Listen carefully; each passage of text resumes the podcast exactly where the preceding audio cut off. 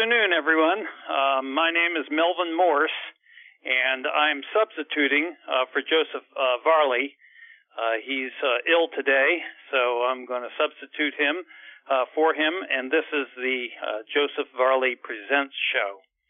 And we have an outstanding show for you. Today's show really is going to, in one sentence, teach us how to unlock the healing power of the near death experience. Uh, in my opinion, we're going to learn um, how the, the practical aspects of accessing that uh, healing power, which the near death experience teaches us that each one of us has a connection to. Um, uh, we're going to, uh, uh, with me today is uh, Dr. Jeffrey Smith. he's a former Navy fighter pilot. He underwent a uh, near-death experience as part of an experimental program in which the Navy actually induced near-death experiences um, to try to understand uh, uh, what um, how pilots could survive uh, uh, the tremendous G forces uh, that are inherent in the aircraft that they fly. And so, if people doubt the science of the near-death experience, uh, the United States government, uh, through a naval experimental program, has documented them uh, as being very real. Uh, he was transformed by his experience. He went on to be a family therapist, uh, got his PhD uh, in psychology, and he's got a very busy practice in Vista, California. Also, we're going to have Isabel Chauffeton Saavedra. Did I get that right? You got that right, Melvin. All right. and uh, she uh, is uh, a scientific medium. Uh, she's got a book coming out uh, later this month uh, called I Am, Therefore I Think. And you can get that at Amazon, of course. Um, but she will tell us about what modern physics teaches us about this uh, universal consciousness that the, we all have uh, links to, um, and uh, how what mediumship has uh, to do with all of this. And and uh, believe me, uh, it has a lot to do with it. Well, Dr. Smith, um, I was hoping you could give us an overview of your practice and then kind of the innovative, new, you know, cutting edge type of therapies that you're currently doing for post traumatic stress disorder, victims of abuse, and such as that. Absolutely. So just for the uh, catching the listening audience up, um, I think it'd be helpful to tie together the trauma therapy that I'm using, eye movement desensitization and reprocessing, EMDR for short, that is a gold standard protocol therapy that the uh, VA recognizes, as well as the American Psychiatric Association. They recognize that as the tier one or gold standard for remediating uh, traumas, whether those are combat related traumas for our veterans or whether those are childhood abuse traumas. Really, trauma is trauma.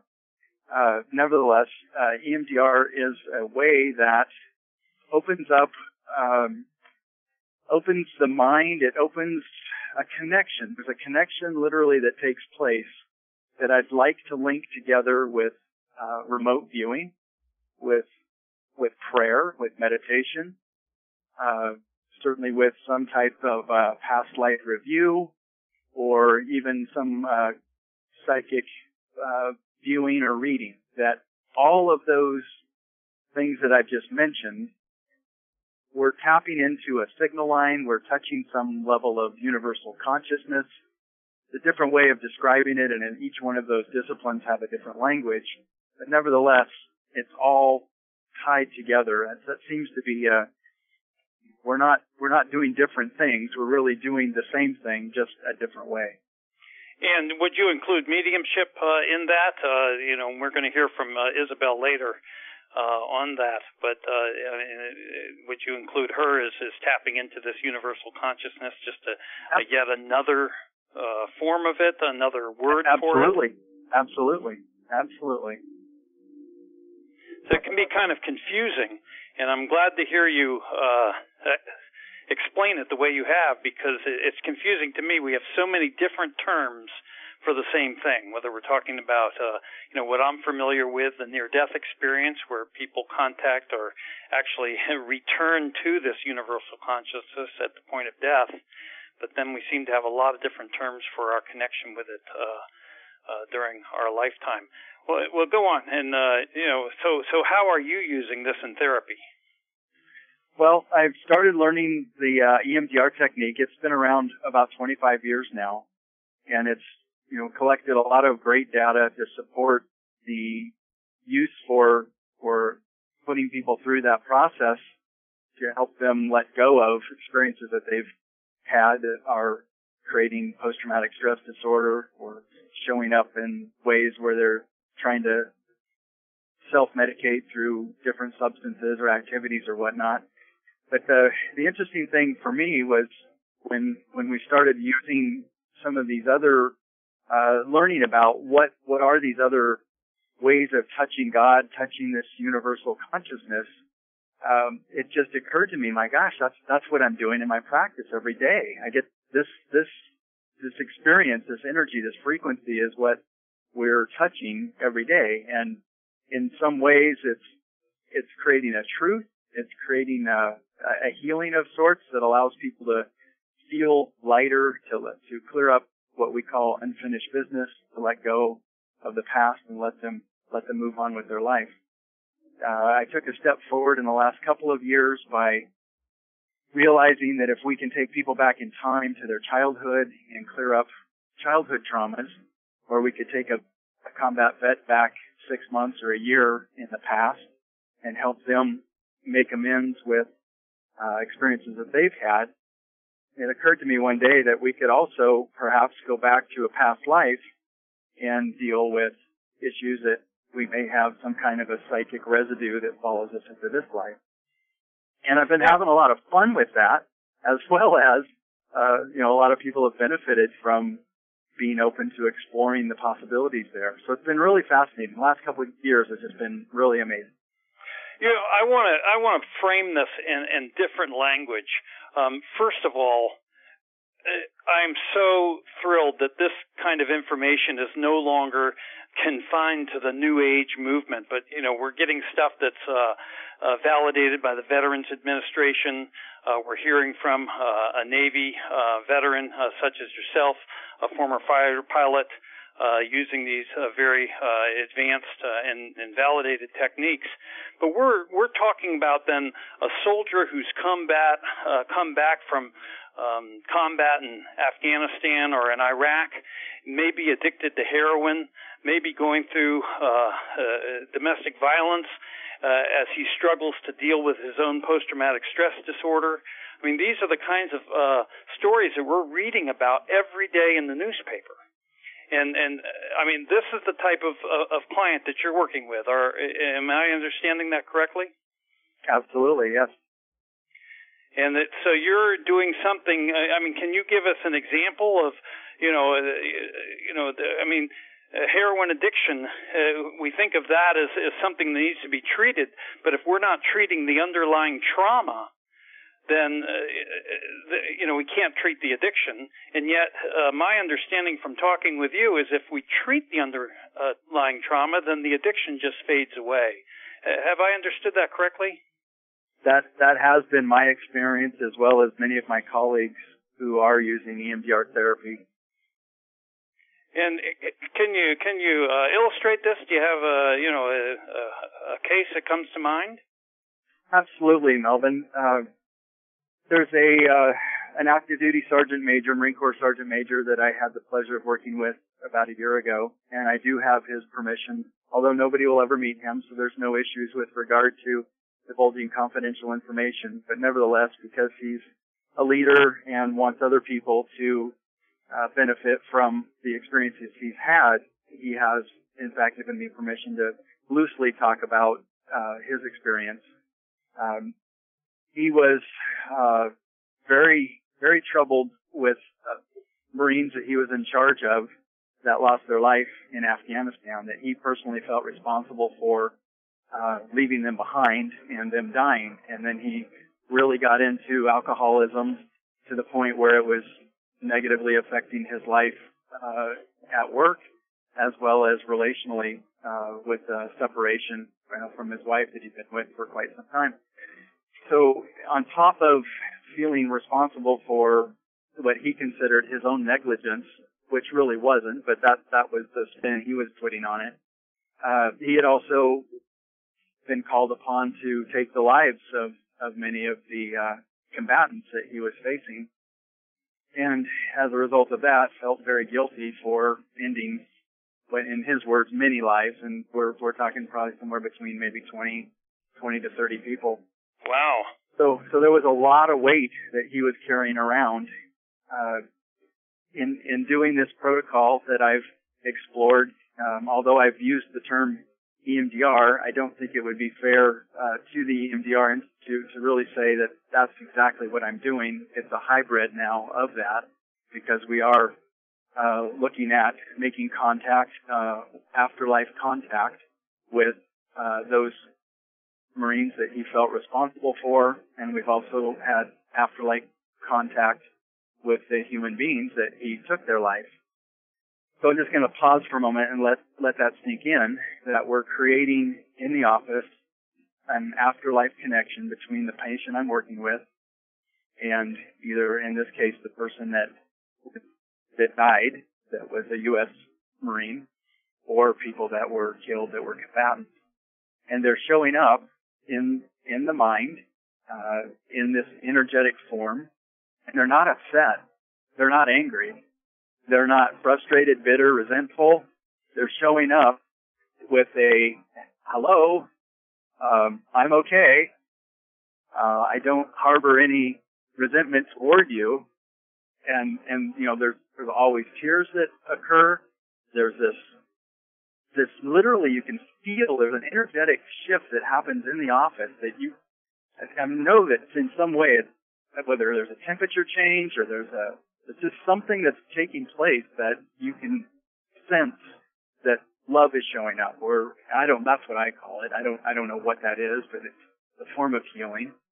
And so you take somebody through, uh, you know, a story of okay, well, I lost this Marine and I felt responsible here, and then he shows up and he says, hey, you don't have to feel sorry for me anymore.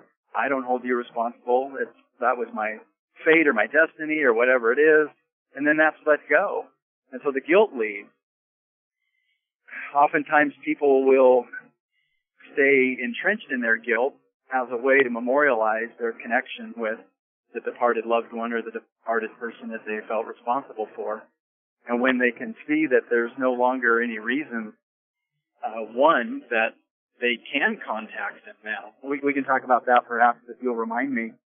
One of the benefits of doing this protocol is that once they leave the office, the work isn't done. They can continue on uh, doing that on their own to continue to reach out and make contact if they so desire. So, any questions about what I've shared so far? Wow, I, that is just uh, so. You know, this is now a step, a level beyond. I think where uh, we have been in our understanding of near-death experiences and afterlife uh, communications. Uh, so far, we've just uh, expected these things to happen spontaneously.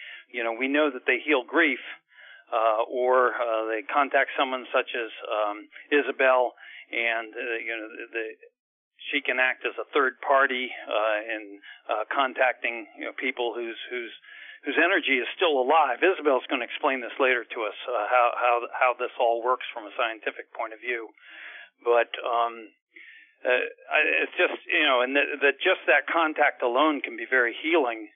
It, it reminds me of a near-death experience that I'm aware of.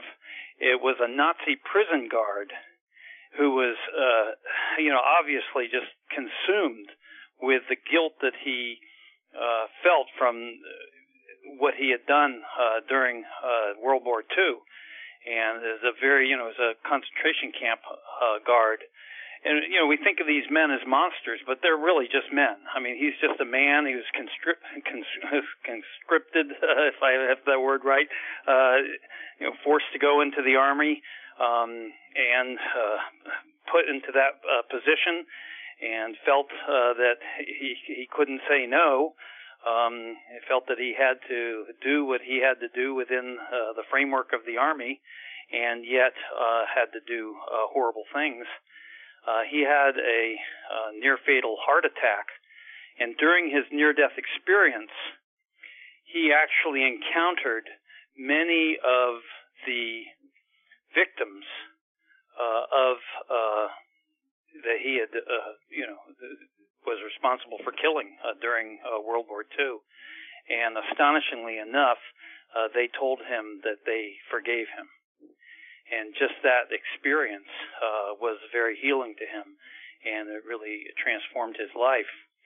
But this this this connection, this ability to contact um, oh, uh, uh, your let's say your abuser or your fallen comrades or the victims, uh, you know, that of of crimes, etc. It's not just limited to that. And uh, I was hoping that Isabel could talk about a time that uh, she actually contacted a man who was in coma.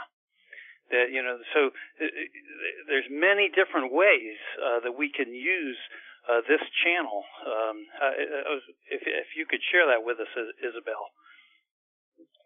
Yes, Melvin, I'll be happy to do uh, to do so.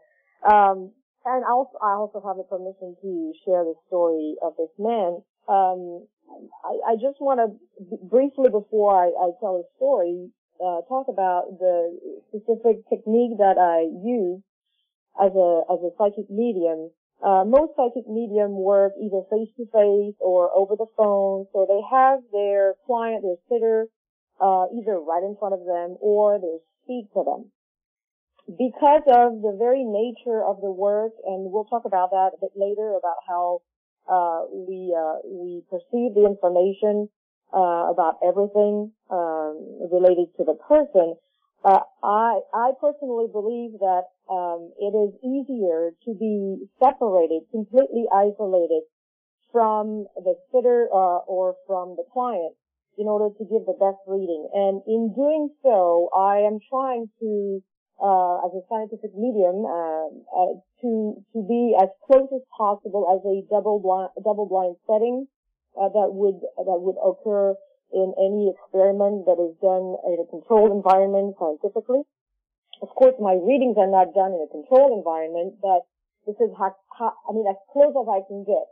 So what I do is actually I um, when I do a reading, I don't do readings face to face. I don't do readings on the phone. I only do readings by myself on my own. And the only thing I request from the sitter is um, that the fact that they want to have a reading with a person who is deceased. And the only information that I get from them is the relationship. So if it's a friend or a son or a mother and and I work from from that point and and nothing else. So to go back to the story, I get contacted by this lady who is a friend of uh, this gentleman who is in a coma.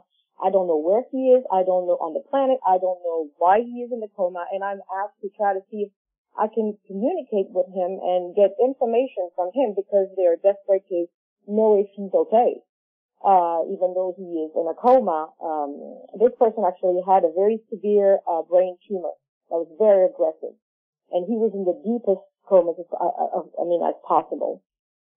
And uh, based on on that unique information that that they want to have a reading with this person, I um, usually meditate, and um, and I somehow get connected, and we'll go into the process later, I guess, in the conversation um, and I started to feel, uh, him and, and feel as if I was with him in his bedroom, in the hospital room. And I started to receive information from him. And, um, the, the idea of, of, uh, the work that I do is, of course, I always ask my, my dead people or my people who are alive, but who are not capable of communicating, uh, verbally, uh, or any other way consciously is to give me some valid information that I can share so that their loved ones uh, know that I am indeed uh, really in connection with him and uh, it's not a figment of my, imagination or I'm not making this up with my mind or the left part of my brain. And so he started to give me a whole lot of very precise information about uh, the first, actually, the first thing that he told me, he he told me uh, that he wanted me to talk about the cat, and so what I do when I do these type of readings is that I I write down on an email that I prepare for the person that is going to receive the uh, the reading. I write down. I'm sitting on my computer and I write down as things come to me.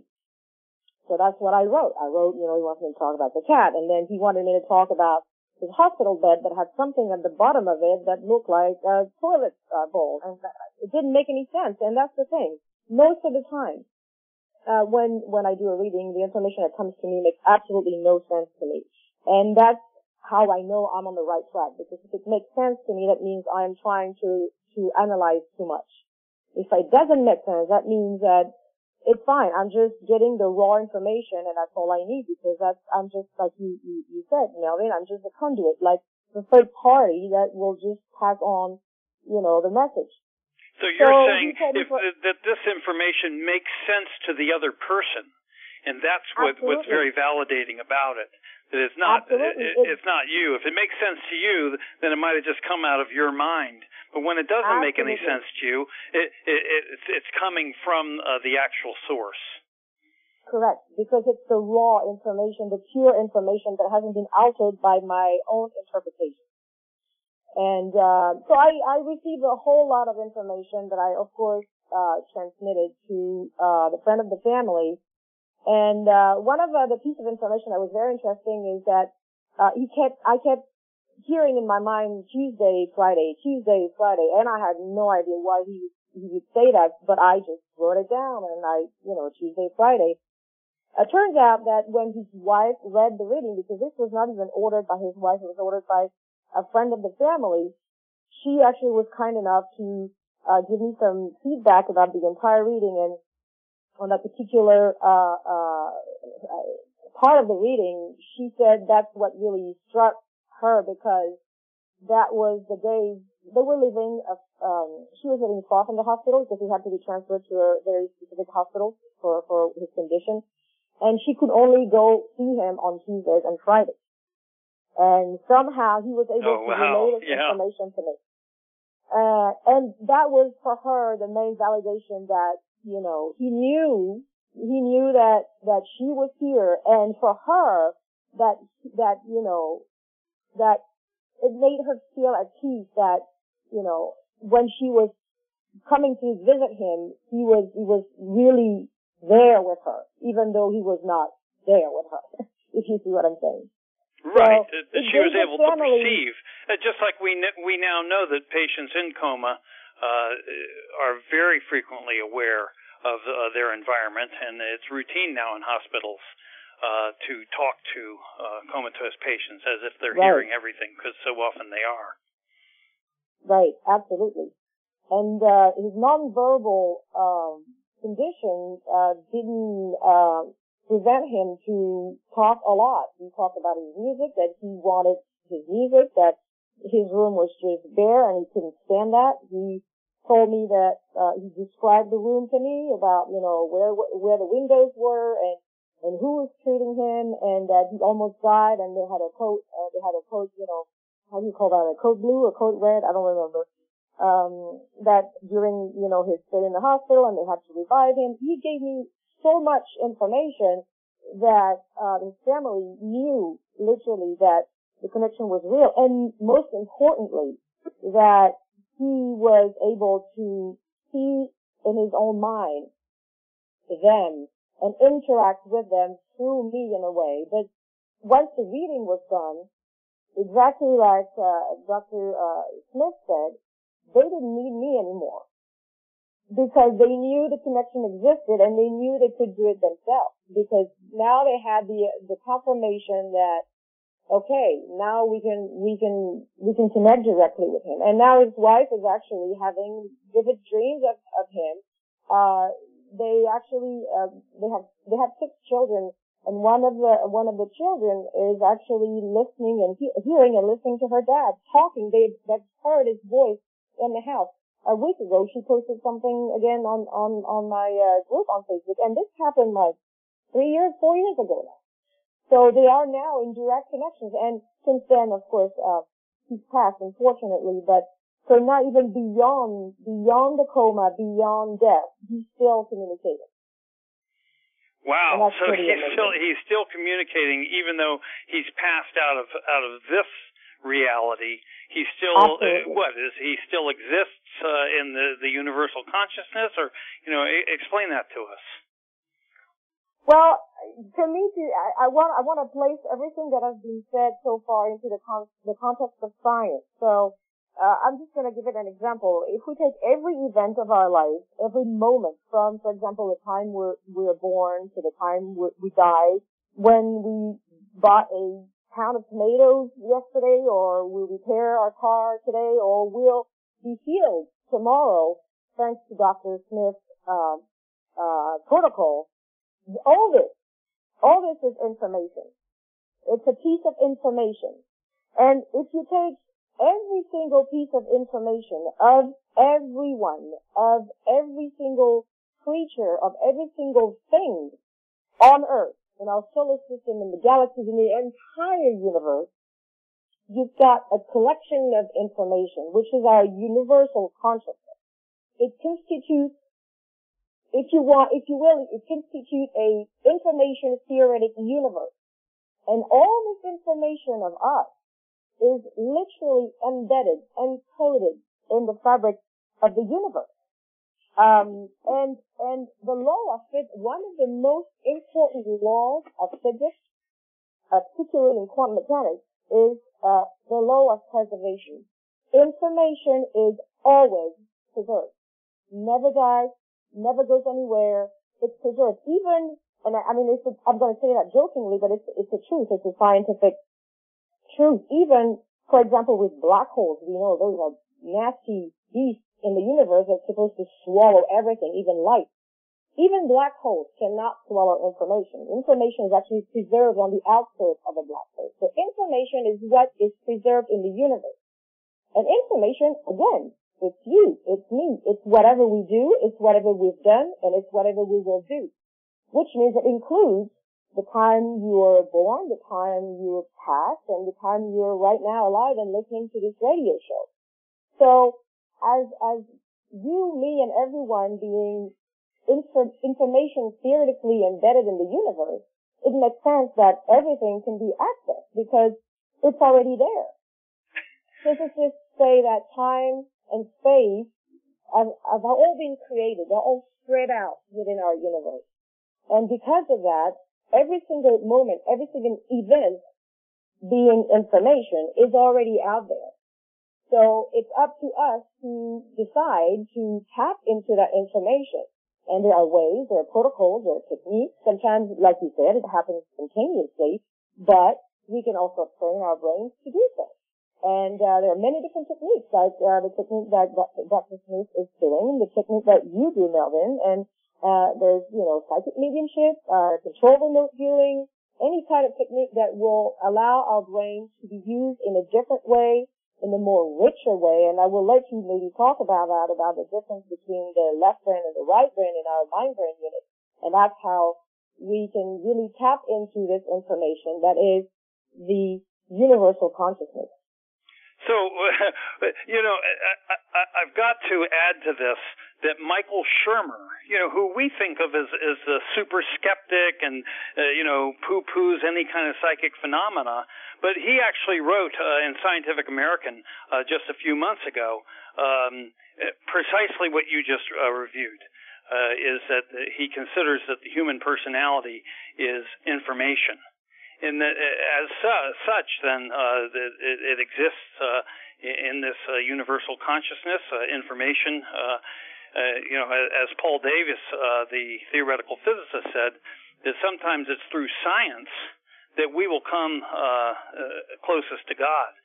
he's, of course, who proposed the, the information theory that information is the substrate of the universe and that the laws of physics uh, then uh, uh, depend on that, and then uh, material reality then depends on information and the laws of physics, not the other way around. You know, the current paradigm, of course, is that material reality came first, and then uh, right. you know all of these other things, uh, including consciousness, uh, came from it. But you know now we're starting to understand from a scientific viewpoint that uh, consciousness came first, and uh, all of what we call reality, uh, you know, came forth from that.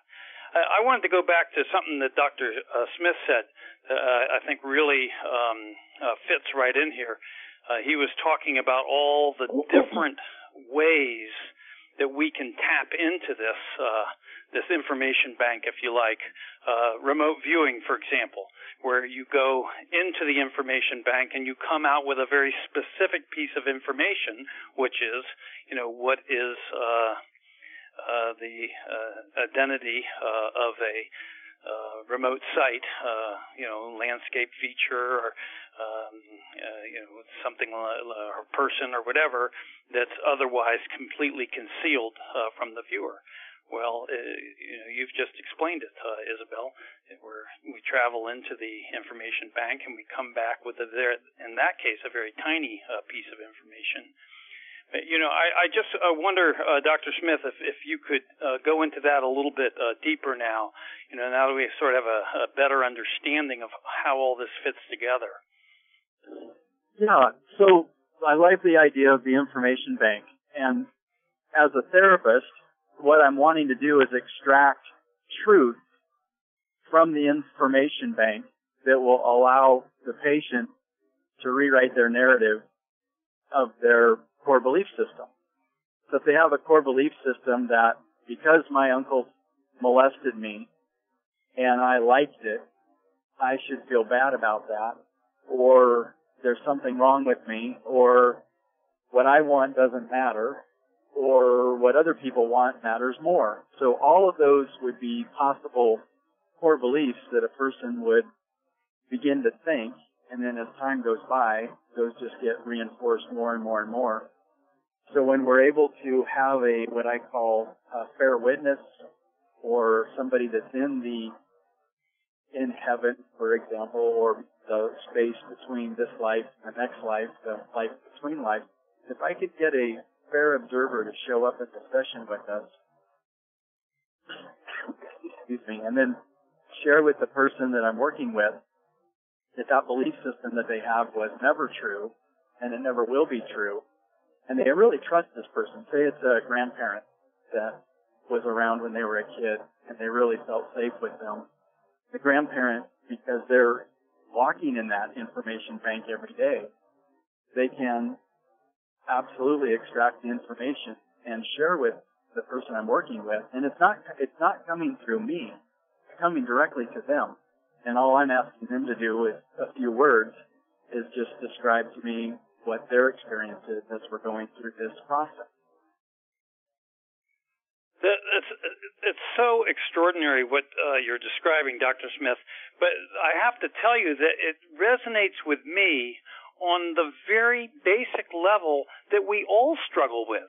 You know, you're working with extreme examples, of course, and and uh, you know Isabel is is as well. You know, a comatose patient, someone who's lost a loved one.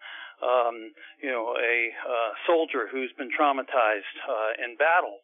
But don't all of us have this issue where we have that inner voice that says you're not good enough, or that inner voice that says that you're not loved, or you know, we grew up uh, never uh, being told uh, that we're important, that we're special, and, and then that creates a narrative in our mind. And the work that I'm currently doing with meditation uh, is uh, very similar to uh, what you're describing, Dr. Smith. Is that um, taking someone into the meditative state, um, taking a, a, page from uh, the Quaker uh, religion, uh, where they, uh, you know, hold themselves in the light. So it's a place, it's a safe place, such as you create for your therapist, in which it's filled with unconditional love and non-judgment. And then in that space, they can start to look at their own personal narrative, and they can start to address issues like uh, uh, how come I'm always hearing that you're not good enough, you're not good enough? And you're absolutely right that uh, sometimes they need to then contact some other family member, someone someone else, uh, you know, a, a, high school coach or whatever, uh, who can uh, help them to rewrite their narrative. And and uh, I mean, you don't you work with uh, you know all types of patients. Uh, is is what I'm saying resonating with you? Is this is this uh, you know do I do I have it right? I guess I'm asking. Yes, exactly. The in the past it would be me as the therapist confronting their core belief using either metaphor or maybe mindfulness or some form of cognitive behavioral uh, rewriting their their script. But that would take so many weeks, and it would take so long for my words to become their words, and then let that sink in. If they can hear it directly from a person they trust and know, and they're having an experience, it goes back to what Isabel was saying, where they're having both the left brain cognitive experience in the therapy session as well as the right brain connected sensory emotional experience. And it's just a much full, much more full, rich healing experience than doing it the other way or the old way. Right. That's uh, you know so uh, it, it helps us to understand I think that why uh, ordinary meditation you know such as they have at the Universal uh, the the Unitarian Church uh, in the neighborhood that uh, I live in. Uh, you know, every Wednesday night, uh, it, it's ordinary middle class uh, uh, people are gathering for meditation, and simply meditating can result in transformation. And it's it's occurring to me that maybe uh, it's because they're starting to confront some of these core beliefs. They're starting to confront some of these uh, toxic um, ideas that we all have uh, within us and finding a place to heal them. I, does that, you know, does that make sense to you with, with either of you? I'd it like does. both of you to, you know, because I want to bring this to, you know, the the ordinary person. you know, is this something that uh, any of us can utilize? Well, yes, I think we're all wired to to um, to use the information that is around us as a tool for many things, including healing, but but um, but as well in our everyday lives um, to calm us down when we are stressed. To the information that is around is is um, I, I personally believe that information is not only passive but it's also active. So it works both ways. We're in, in a way the way I feel it when I do my readings is that I go um, halfway and then the information comes halfway to me. So we kind of meet in the middle. I don't have any explanation for this, like scientific explanation. That's the way I feel it. But, um, um, so yes, I, I believe that we all have, um, not only the capability of doing it, uh, but we, we should learn how to do it from the very, from the youngest age. Uh, we are, in my book, I say that we are, you know, we, we teach our children to, to, I mean, the material, to, to survive in, in our material world by, you know, uh, learning skills and, but we don't teach our, our children how to survive spiritually. And I'm not talking religiously. I'm talking just, uh, you know, take care of our consciousness, take care of our, of, of our highest, higher self in a way that makes us, um, comfortable being, uh, connected with our surroundings in, in, in a way that is not just physically and materialistically, but also spiritually. And again, I use that word with a very broad uh, meaning. Um, I believe we should teach that to our children. And I actually, uh, I know that there are some schools, uh, they're very rare, but there are some schools that actually include meditation uh, in their program, and they have tremendous results. Uh, they, some other schools same thing, very rare. Use meditation as a form, uh, I mean, as a form of, and you're gonna laugh, but it's true, as a form of punishment. This is not punishment. This is actually, you're not feeling well, you did something wrong, you need to realign yourself. And instead of going to the principal's office and writing, you know, a hundred lines of, I will not do this, they're sent to a room where they're actually sitting and they're meditating to calm them down and realize that whatever they do uh, they're connected with everyone else, so it will have an impact on everyone else. And I think so just meditation actually, alone, just just you know, focusing on your breath, being mindful of what's around you, feeling that sense of gratitude uh, that I think comes to us naturally when when we take a moment uh, to to appreciate what's going on around us. Just that alone can then conjure up uh, this space in which uh, healing can occur, in which we start to understand that we're connected to everything. Is, is, is that? Absolutely. I mean, is, is that is is that? What, what about you, Doctor Smith? I mean, is that is, is that is that right? I guess I, I guess I'm asking. Yes, and it's more than just a conscious awareness of it. It's an experience. It's an undeniable experience. I can't tell you how many times at the end of the session, people will always say, wow, how did you do that? How did you create that? How did that just happen? Or they'll say, gosh, that, that was so real. How, how did that happen?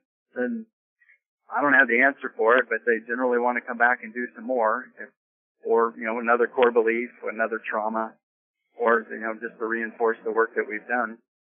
Well, we know that it's real from the work in remote viewing, which has been in the medical literature for 50 years, or when we uh, hear a scientist such as Isabel, and she describes how she contacted a comatose patient and got information from that patient that, of course, she would have no other way of knowing. Uh, she doesn't even know the person's name or uh, where they live or anything like that. She's completely blinded to the people she reads. Uh, I wanted to share with you too uh, some of the work I've done with meditation that I, I think just fits right in uh, with uh, what we're talking about. Uh, I've worked uh, with a number of ex-offenders, really uh, seriously violent criminals. And the one man uh, comes to mind. Uh, he was a neo-Nazi. Uh, he had on his neck tattooed the lightning bolts uh, that you get uh, by um, uh, shanking somebody uh, as an initiation uh, into uh, the gang that he belonged in. And so, I mean, this is a man uh, who's clearly uh, what, what we would consider to be, uh, you know, antisocial uh, or even a violent uh, sociopath. And yet, uh, when I worked with him and taught him just the basics of meditation, first of all, I was astonished that he wanted to learn meditation and and that was one of the the most important things uh, that that I learned right there is that it whatever label society puts on these men, they, nobody wants to be that way. No one wants to be, uh, you know, a violent sociopath. I, nobody, when they're a child, thinks I want to grow up and, and shank people in prison. You know, this all comes as a result of, of trauma. And, you know, I'm not saying that from some sort of bleeding heart liberal point of view. Uh, you know, you know, obviously uh, this man was in prison for a good reason. Uh, and and that you know he would be the first to tell you uh, that um, you know he has to pay some kind of consequence for his crimes. But nevertheless, in working with him with meditation, just getting him to focus on his breath, and to understand what Isabel talked about earlier is that this reality is simply moment to moment to moment. And if we can pay attention to one moment at a time, that we can start to understand our connectedness with all of reality, which means with all other people. And uh, after working with him really just for a couple of weeks, um, he started to cry and he started to understand and feel empathy. He started. Uh, there's a, a fancy name for it is Tonglen, uh, which is a Buddhist uh, meditative technique. But he started to actually feel the suffering that he caused other people. And then he started to understand himself and, and heal in ways that are, are, strikingly similar to what you've described, Dr. Smith.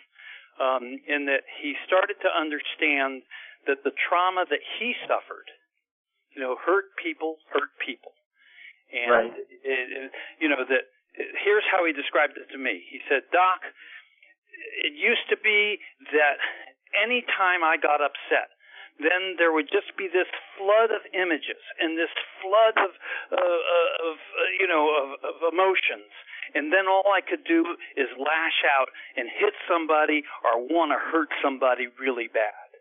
And he said that after he learned to meditate, he slowed things down so he could look at one emotion at a time, and then suddenly he realized, wait a minute, you know, I'm grieving that the fact that I never had a parent figure in my entire life.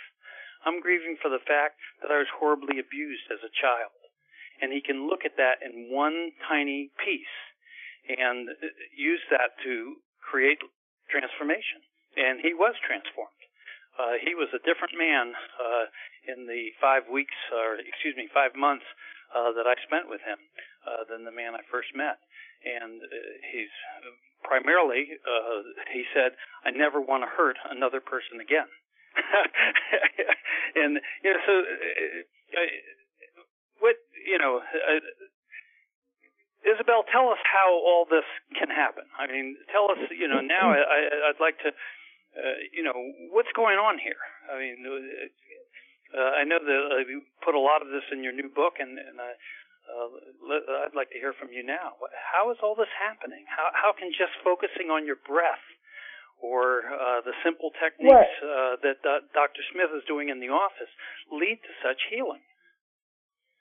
I well, the, the focusing on the breath is part of the technique. What it does, it slows down, and as a doctor, you probably talk about it better than I do, but I'll try to do my best. But when you do is you calm down your your your brain. The, the, when you when you breathe slowly and listen to your breath and focus on your breath, your mind focuses on that and and and, and in, in doing so uh, stops gradually uh, being attacked by the relentless left brain. Uh, let's let's backtrack for a second. So we have a mind-brain unit that is schematically uh, divided in two parts. Left brain is the logical brain, the, the, survival brain, the brain that helps us do what we do every day, go to work, plan uh, for the future. That's that's our left brain. That's the that's the troublemaker.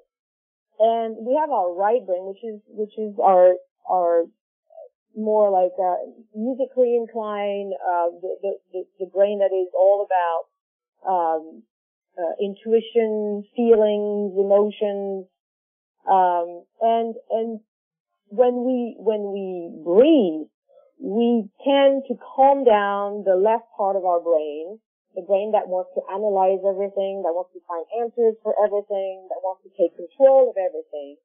And we tell we tell our left brain, come on, okay, now we understand, we acknowledge you're here, but take a step back and let us be in that in the moment for for for just just just a couple of seconds, so that we can enjoy the fullness of what's around us. Because what the left brain does is it restricts tremendously our reality. It it it takes it takes just a few bits of information uh, amongst the billions of bits of information we're bombarded with every second. It takes only a few bits and and and that left brain creates our reality. And that's all. And that's it. And everything that is, you know, beyond that, left brain is not infested with it. And so, so this it, left it, brain is what uh, uh, my friend Harold, uh, you know, he wants to survive. And so uh, the only way he can think to survive is to hurt other people before they hurt him or Absolutely. the the ordinary person, uh, you know, the, the, that's uh, going to work every day. You know, the, their survival is they got to make it through traffic. They've got to get to work on time. They've got a boss that uh, they've got to answer to. They they've got you know uh, uh, bills that they've got to pay. They've got a mortgage that you know and and this is what uh this left brain is you know the chattering monkey as i've heard it described is right. preoccupied with and, and and it's only of the of the five what three to five billion bits of information we process every second you're saying this left brain in order to survive is just you know uses 10,000 or so of these uh of this information. Oh, a second it's actually in the tens like like the entire brain every second processes 50 bits of information. 50 per second, which is nothing. Absolutely nothing. But, but, but you're absolutely right. The survivor brain is the brain we, that actually helped us, you know, to be who we are and where we are today as a species. So it, it's a, it, we, have to thank, thank this brain, this left brain for that. But now that we don't have to, uh, survive in a sense the way our ancestors uh, had to survive in the wild or or at the very beginning of of, of uh, you know humanity, uh, we can we can give our right brain a little more freedom to roam around and and to grasp other things that are out there that are completely readily available that we've never tried to to to catch because we didn't need that to survive. Now that the survival is covered, we have plenty of time and plenty of space to uh, get much more information, and in that information, you know, we this information actually contains everything from from healing to to uh, uh, feeling empathy when we never felt it, because, like you said, our left brain was preoccupied by surviving. Now we don't need to do that anymore. So the technique is calming down the left brain to let the the right brain uh, take over for a little while. We can't let right brain take over all the time, otherwise we would be completely overwhelmed by everything. Uh, it's too much information, too much stimuli, too much, too many colors, too many sounds. That would be way too much. But for the time being, like, like people who go through an NDE, they see much more vibrant, uh, many, many more vibrant colors and, and the sounds are richer. Oh, absolutely. I've heard uh, children many times tell me that uh, when they were in this sort of left brain reality or this universal consciousness, um, that we all apparently are connected to, uh, that they saw colors uh, that they have never seen before. So somehow, uh, when we slow down and we, in this meditative process, or we use some of the techniques, uh, you know, that uh, Dr. Smith is talking about, a skilled therapist or whatever, uh, somehow helps us to convert and uh, use a different area of our brain. And I wanted to ask uh, Dr. Smith, uh, does, does, EMDR do any of this? Um, you know, I, I've read discussions of EMDR, and I can't quite get my, uh, you know, uh, understanding. I, I know it somehow affects brain function, but uh, does any of this uh, fit in with EMDR or the techniques that you're using? It does. It's the the physical part of EMDR uses bilateral stimulation, generally from either creating eye movements left and right, shifting them back and forth left and right, or some kinesthetic pulsars that you would hold in your hand and they would alternately pulsate one side and then the other. And when the person has their eyes closed, it stimulates left brain and then right brain and left brain and right brain. And it does that uh, in a balanced way to where the the local material left brain world can not necessarily run away with the show. So the right brain is also being stimulated in the non-local spiritual or sensory world, and it's actually creating like an equal playing field, if you will. So it gets the non-local spiritual an opportunity to have a larger voice. So and and then anything is possible in that moment when that when that experience shows up. And I keep saying show up, it's already here, but it's our experience of it. Like when we have an afterlife connection, like we have this idea that I've called them on the phone and they've answered. Yeah. In real in reality, they were already there. They were already available. It's just that we kind of focused in. And, well, Isabel mentioned that earlier. It's it's, it's sort of that uh, we go halfway, and then uh, to our surprise, this loving universe, uh, this loving consciousness that we're embedded in, uh, then uh, comes to us. Right. Um, I, I'm just gonna I, I'm just gonna summarize what I've uh, gotten out of this last hour, and then I'd like uh, each of you two to uh, comment. What, what I'm understanding is that the science of it is that we're bits of information embedded in a greater world of information. Yeah, absolutely. Uh, I okay, think there's no uh, time or space in this, uh, and that just contacting this, however we do it, uh, is healing. And I'll give each one of you's got 30 seconds. Yeah, Jeff. Well, first, science today, I think, oh. uh, science today, I think proves that uh, this is the case. Uh, uh, a year and a half ago, they were very happy to discover in that, that quantum mechanics and relativity could finally probably meet somewhere when they realized that information that we thought was going to be lost in a black hole was actually never lost. So information is definitely what is always preserved, and we are information. So, in that sense, uh, we we never die. Well, let's. I want uh, Jeff to. Uh, uh, you, you have the final words, Jeff. well, I love the analogy of just being a drop of water in the ocean. And in that place, we do have access to everything.